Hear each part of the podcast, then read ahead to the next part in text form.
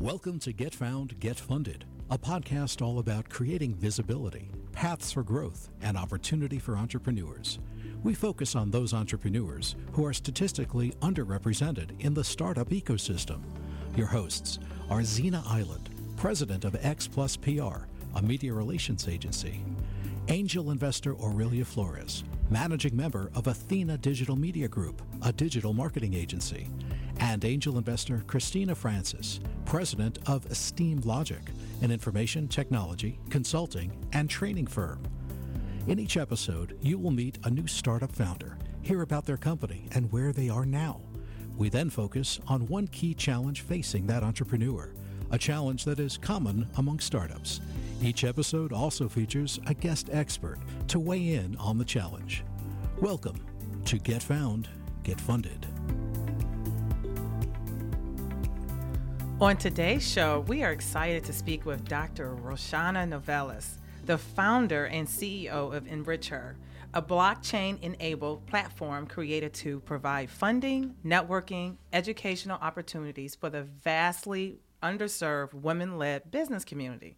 The program has three components online courses, live conferences, and the debt based funding portal. Roshawnna founded EnrichHer to support women entrepreneurs. It has since morphed into helping women get funding through a specific funding platform. The platform would include different types of funding crowdfunding and institutional, which includes angel investors, public and private banks, community funds, institution, and investment. Her challenge? How does she meet the needs of her two primary constituencies? Founders, and investors. Roshawnna is a gender equality advocate who believes in economic empowerment and inclusive economic growth. She comes highly credentialed, holding a PhD in systems engineering with a minor in finance, a master's of science in information technology, a bachelor of arts in business management economics, and a bachelor of science in computer engineering. Roshawnna has been featured in Fast Company, Forbes, and Huffington Post. She also has completed the Pipeline Angels Fellowship and a Kauffman program in angel investing. She serves on the Commission on Women for the City of Atlanta and was honored as one of the women who means business by the Atlanta Business Chronicle and one of the 40 under 40 by Georgia Trend.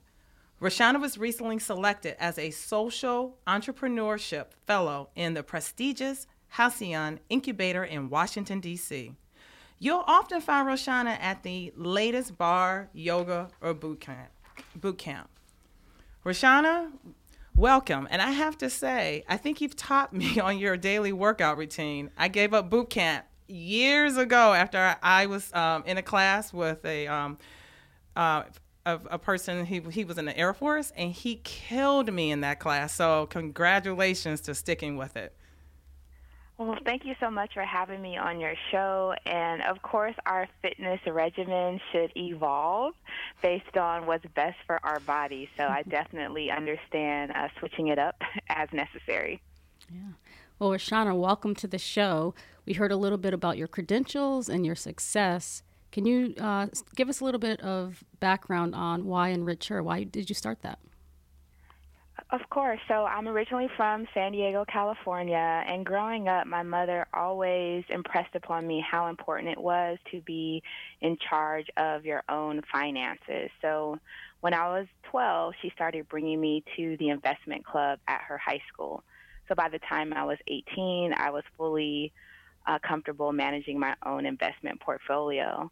Uh, fast forward a couple years later, when I was working, I helped a lot of my coworkers uh, figure out how to allocate their 401ks, and I attended their closings for their first home. So I knew then and there that so many individuals do not have the understanding of finances or the confidence in making the choice to uh, do the things that's best for them. And uh, a couple years later, I moved to Atlanta from DC and decided that it was time for me to start my own uh, financial services firm, Novellus Financial. And with that firm, I focused on helping both individuals and small businesses with uh, their financial strategies. And I realized that the number one question that uh, business owners had was how do I become investor ready? How do I raise capital? How do I stay in business so that I can use my own set of skills to impact the community?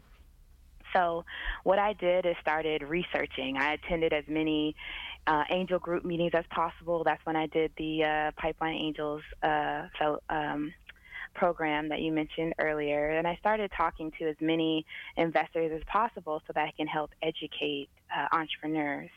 Uh, and that was well and good, but with that work that I was doing, I could tell that I can only impact a small number of people, and I wanted to do something that was so much more. So, based on that experience and based on the fact that my job as a member of the Commission on Women is to help advocate for women, I came up with the idea for EnrichHer because I wanted there to be a place that women could not only be inspired and be educated on what they needed to build a successful business, but I also wanted them to have a community. Now, earlier this year, we had our first initiative, which was Get wonderful and engaged over a thousand people. And I said, I could add so much more. I have this technology background, I have this understanding of finance, I know what the problems are and how this whole funding process works. So if not me, then who? So let me be part of the solution and not just someone who identifies the problem. So, as being a part of the solution, that's when I said, hey, let me build a platform that has a potential of touching as many women as possible who are able and who need financing and who are uh, qualified in the country. And that's what I set out to do through EnrichHer. That's amazing. I love how you're realizing your vision and really just, you know, pushing forward and, and pushing harder for not just uh, the, the women founders, but the investors that you may be working with. So, your question and your challenge is really around how do you deal with your multiple constituents constituencies. So first, let's let's pack that a little bit more, unpack it a little bit more. It's really important to be clear and understand who your stakeholders are. And on one side, again, you have your funders, and on the other side, there are entrepreneurs. But we want to dial into that further. So, in your words, who do you believe are your constituencies? So, my constituencies are the funders and the founders. So, the founders or entrepreneurs want money quick, easy, and they want it now, right? They want the results. They want to make sure if they spend any time away from growing their company, that it's worth it. So there are so many programs out there that require an entrepreneur to allocate a lot of time for the potential of funding, and then that program may only give funding to one individual. So it ends up being a waste of time. And even traditional financing can take you know two months of time, too much of effort to to um, from start to finish. So entrepreneurs need funding easily and efficiently so that they can stay in business and grow their company at the rate that's necessary to be sustainable. And then we have the funder or investor side. Now, this group of people really wants to uh, mitigate risk as much as possible. So they would like as many guarantees, as many caveats, as many um, mechanisms in place to secure their investment because, of course, they don't want to lose money. So every time you add a, a caveat, you add um, a tenant to an agreement, you're weighing down the ease part for the entrepreneur. So although both sides want to be a part of the small business ecosystem, they have different drivers in place so that they can um, be the most successful in their approach in the system. Yeah, um, Roshawnna, let's let's keep unpacking that a little bit because I know that you had said that your platform, which is still in development, right? It's not it's not completed yet, um, has different funders on the funding side, right? So you've got angel investors, you've got public and private banks, community funds, and you know whoever else wants to be on the institutional side of that. Um, and you had mentioned that the funders want safety and guarantees, and I kind of see those groups very differently, right? So some some of those groups want a lot of safety and guarantees, right? Maybe the institutional folks, um, but other other constituencies may not want as many safety and, and guarantees, or they may just think about it differently.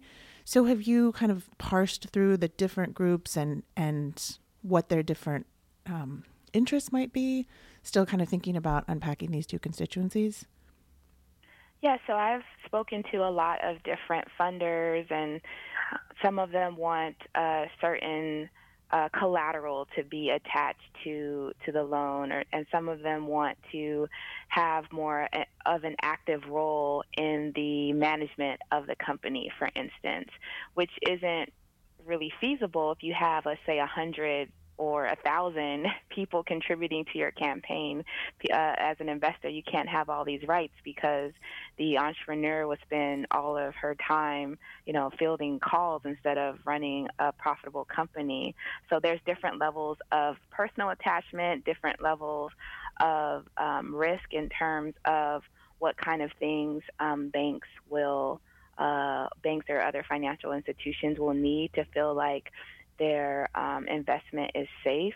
Um, so yes, there are a lot of different um, things that people want. So our objective is to illustrate by um, the package that we present about each entrepreneur that they are a good bet. Clearly, nothing is guaranteed, but they are a good avenue if you're going to partake in funding women led businesses, these are the best ones that you should consider. And we believe that over time, once people realize that women are a good bet because, hey, by the way, we're undervalued, so typically um, you will make money, more money on a women led business than a, a a business that is all male led, um, and we're more likely to stay in business. We're more likely to repay loans. Um, we believe that all of these these attributes about our um, demographic on the platform will help investors become more and more comfortable over time. Yeah, I'm glad you kind of extrapolated a little bit more, right? Because you do have these different groups. And I think one of the things you were saying earlier about the um, companies itself is you've got some competitions, you've got some, you know, traditional loan packages, but there are certain pieces that a new company might not be qualified for at all, right? Like if they're a brand new company, they couldn't necessarily get a loan. They might not even qualify to put their time into a competition. But I think that both groups actually have a similar outcome that they want. So I'm going to just take a minute to recharacterize their roles a little bit, right? So both on the funding side and on the new company side or the the founders side, both sides want a successful business, right? The the founders want the successful business because they're doing something that's for them mission driven, and I know that's a piece of your um, platform as well. And um, the funders want a successful business because they want to get their money back. So I think to the extent we can recharacterize the roles a little bit, it might be helpful in thinking about how to meet the needs of both constituencies because then you can think about how do you get them closer together.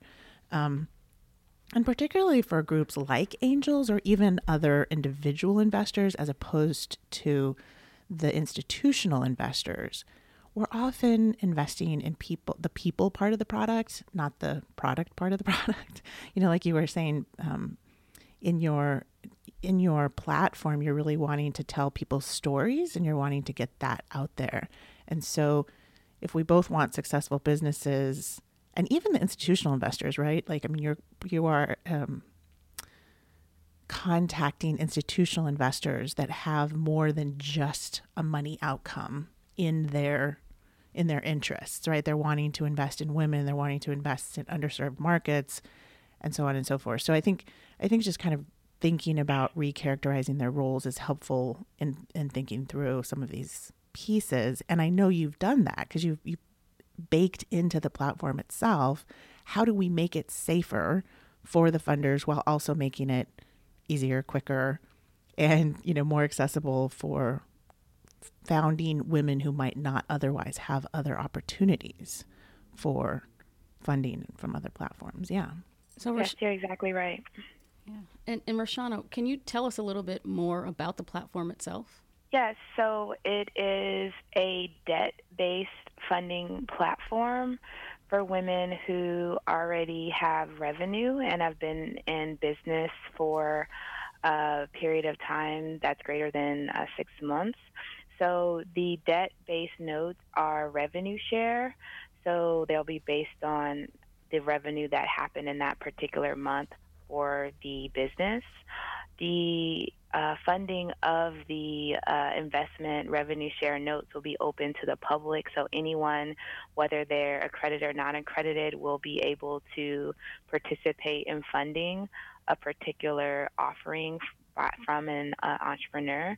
And in addition to the public, we plan on receiving pledges from uh, the institutions that you mentioned in terms of, you know, banks, angel groups, investment funds, so that they would also be able to fulfill that gap um, in funding for each entrepreneur. So the platform will be able to take the profile and offering from the entrepreneur. It will be able to aggregate all of the funds from the different funders or investors, and then it will also be able to uh, disperse the funds to the entrepreneur and handle payback repayment of that loan to all of the investors. That's great. You're you're in a great position to fund women-led businesses faster. Um, one of the things I just heard you say. So we talked a little bit earlier about funders and founders, or investors and founders you kind of just added another um, role in terms of the community, right? And the community is playing a really important role in your platform, which I think is is fairly unique in what we've seen so far.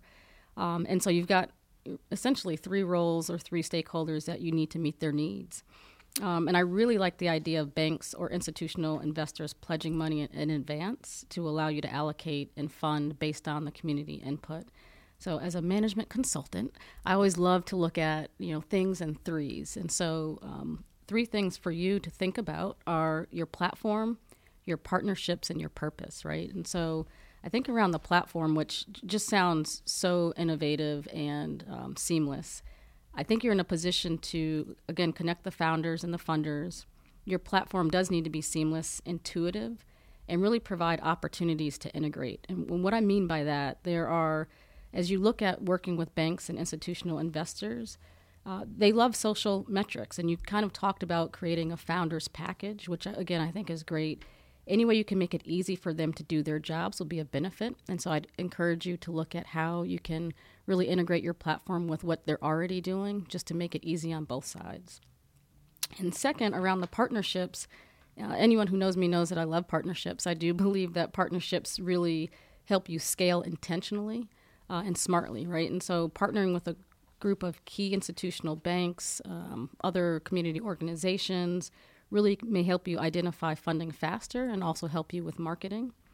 And then around purpose, because you do have so many different stakeholders and constituents, you may want to really consider a, a, clear marketing and communicating strategy. Um, you'll have investors, your loyal customers, customers who are trying your service, and then new customers. So creating a tiered communication and support process to not only create that continuous engagement, but also to provide updates, maybe highlight success stories of both founders and banks using your product. Um, really utilizing your marketing and what customers need more, uh, and from in terms of your communication and just social media outreach. That sounds great. yeah. And and I guess one other thing that you mentioned to us was around, you know, people have told you that you don't need marketing or PR to get funders. Can you tell us a little bit more about that? Yes. So I was asking about should I do a full PR strategy to grow um, the company and increase um, funding stakeholder engagement, funder stakeholder engagement. So I've done PR before, and at times, uh, being on four TV shows or radio shows a day will take up a lot of your time and pull you away from some of the other things, such as running your company. So I wanted to know did that make sense for EnrichHer at the stage that we're in? Because um, that is always one of the things that every startup company is advised to have is your full marketing and PR strategy. However, I spoke to several different people in the PR uh, domain, and some of and there were mixed uh, recommendations. But one recommendation in particular was really based on on the funder side, and they say where do funders go to make these kinds of decisions in terms of who they partner with and what platforms are are good for them, and they won't look at necessarily a TV show or social media or other kinds of um, marketing exposure to make those decisions. So the recommendation from one individual in particular was uh, you shouldn't I shouldn't focus on um, that tar- that part at this stage of the growth of EnrichHer and allocate that time to more of a direct uh, approach. At the end of the day, who is your primary customer? This will help you focus on what direction you need to go in terms of PR and marketing. So the primary customer are the women-led businesses that we're serving. Okay, so that's great. So you've had great press. It's on your site. We've been very impressed by it. You've uh, been featured in Fast Company, Forbes, and Huffington Post, just to name a few. And I always believe that having press affects your brand and gives you credibility. And it builds immediate trustworthiness for investors, founders, and you just named your third stakeholder, community. It's not a direct link, but it's good for credibility. I do agree with the publicist who said, you know, that you should be knocking on more doors and not trying to get any more press in my opinion, I think it'll probably just come to you automatically because you've received so much press um, already. And if you continue down the path that you're going, you're going to continue to get it. So leverage it to show that you're a thought leader in a space since you already have it and show that you're an, you're an expert. You've mentioned earlier you're part of the solution, and the press that you've gotten so far will demonstrate this. One of the biggest problems I see with clients and others is that they don't leverage the press that they get. They don't know how to share the news, and it's a lot, it does a lot more behind the scenes than you think. So continue to, you know, push out press on your website, share it on social media, especially those evergreen pieces. You can always repurpose stories. People don't realize a story may be a year old, but you can still repurpose it if it's an evergreen story. It'll demonstrate that you know what you're talking about. It'll help you gain more investors and visibility in the long run. So at the end of the day, this press that you've already received, and as I as I believe that you're going to continue to get it, since you're now in this new um, social uh, entrepreneurship program in Washington D.C it'll satisfy your three stakeholders your founders, your funders, and your community. Yeah, and let me just weigh in here, Roshawnna, really quickly, because I think I, I think um, Zena really touched on a, an important point. You have these different constituencies, but you've got one primary constituency, and that primary constituency is the women founders, right? So how do you get what they need, which is a platform that allows them to get funding fairly quickly. And you've already said, gosh, I've got so many people in my network. I already know the the um, founders that I can help. So then then really even though your primary constituency right now or your primary focus is on the founder, your primary goal at the moment is to get funding and and like Zena said, and you know other people that you've spoken to, you're not going to put out a marketing piece and you know a major bank is going to sign on and say, here's a million dollar check to do what you need to do. So, you know that kind of one on one meeting is important. And I think you know Zena says some really important things when she's like, look, you've already got this great foundation, so really build on that. Um, and I know one of the things that Christina had said earlier was talking about these different groups and how do you build those partnerships. And, you know, even within the funding itself, one of the things that um, I know the three of us had talked about before is figuring out a tiered model so that you're making sure that you're really addressing the needs of the different constituencies, but doing it in a way that makes sense, right? So you've got a funding platform that might offer $50,000 to one founder and a million dollars to another founder. And those are going to be different groups and people are going to have different needs there. Um, and from a marketing standpoint, one of the final things I wanted to weigh in and suggest is do some what we call in the marketing world some ethical spying on your competitors because you do have some really interesting uh, models in the financial space right now. And Roshawnna, you've been in this world for a really long time, so you've probably seen a lot of the evolution of that. Um, definitely look at what they're doing. I mean, we can do so many things by looking at people's websites and just see what their messaging is, but you can also, you know, spy on people's AdWords. You can see kind of who they're targeting as far as their audiences. And that's going to give you some really interesting insights into how they're thinking about their constituencies and then also give you some direction on how to think about and talk to your constituencies and who might be the right partners for you, particularly as you're trying to figure out who you're going to approach on the financial um, institution side. So, those are kind of my thoughts there. Yeah. And, and I've got one more thing to add to that. Um, just back on the partnership and really finding ways to increase the rate of success for you and for your partners. And one just specific example I have for you is around banks. And banks are often looking for partners to help with their Community Reinvestment Act, which I think your platform and kind of where you're fitting into the ecosystem um, would really help and would help with their initiative. So you may consider ways in which you can share your data with them partner with them and even co-market, right? And so uh, that's another way just for you to save time and then build, um, you know, b- build that momentum that you already have. Yeah, so um, I've actually met with several banks, and what you're saying is exactly right. Uh, a lot of them ask if we can filter by certain zip codes, um, let them know if they're underrepresented um, founders in, in different categories, and that would help them allocate funds to partner with the platform. So I'm really excited about that uh, possibility. Great. Thank you for um, joining us, Roshani. I appreciate it. Thanks so much for being with us today and just sharing your story and, and walking through how you can actually uh, support your constituency. So, one of the things we want to make sure is that our listeners know how to reach you. Can you share your, your information? Yes, thank you so much. It was great speaking to all of you today. I am the founder of Enrich Her, and we can be found at E N R I C H H E R dot C O. And you can look up me personally. My name is Roshawnna Novellus, R O S H A W N N A N O V E L L U S. I'm the only person in the whole world with my name, so I'm very easy to find. So definitely reach out to me if you want to be a funder, a founder, a part of our Enrich Her community. Thank you so much, Roshawnna, for being on our show. We have learned so much from you.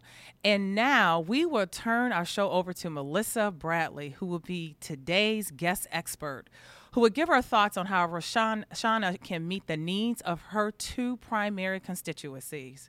Before I hand it over to Melissa, let me just give you a little background. Melissa Bradley is a tri sector leader with more than 20 years of entrepreneurship, investment, and leadership experience. Melissa is managing director of Project 500, accelerating new majority entrepreneurs from high potential to high growth.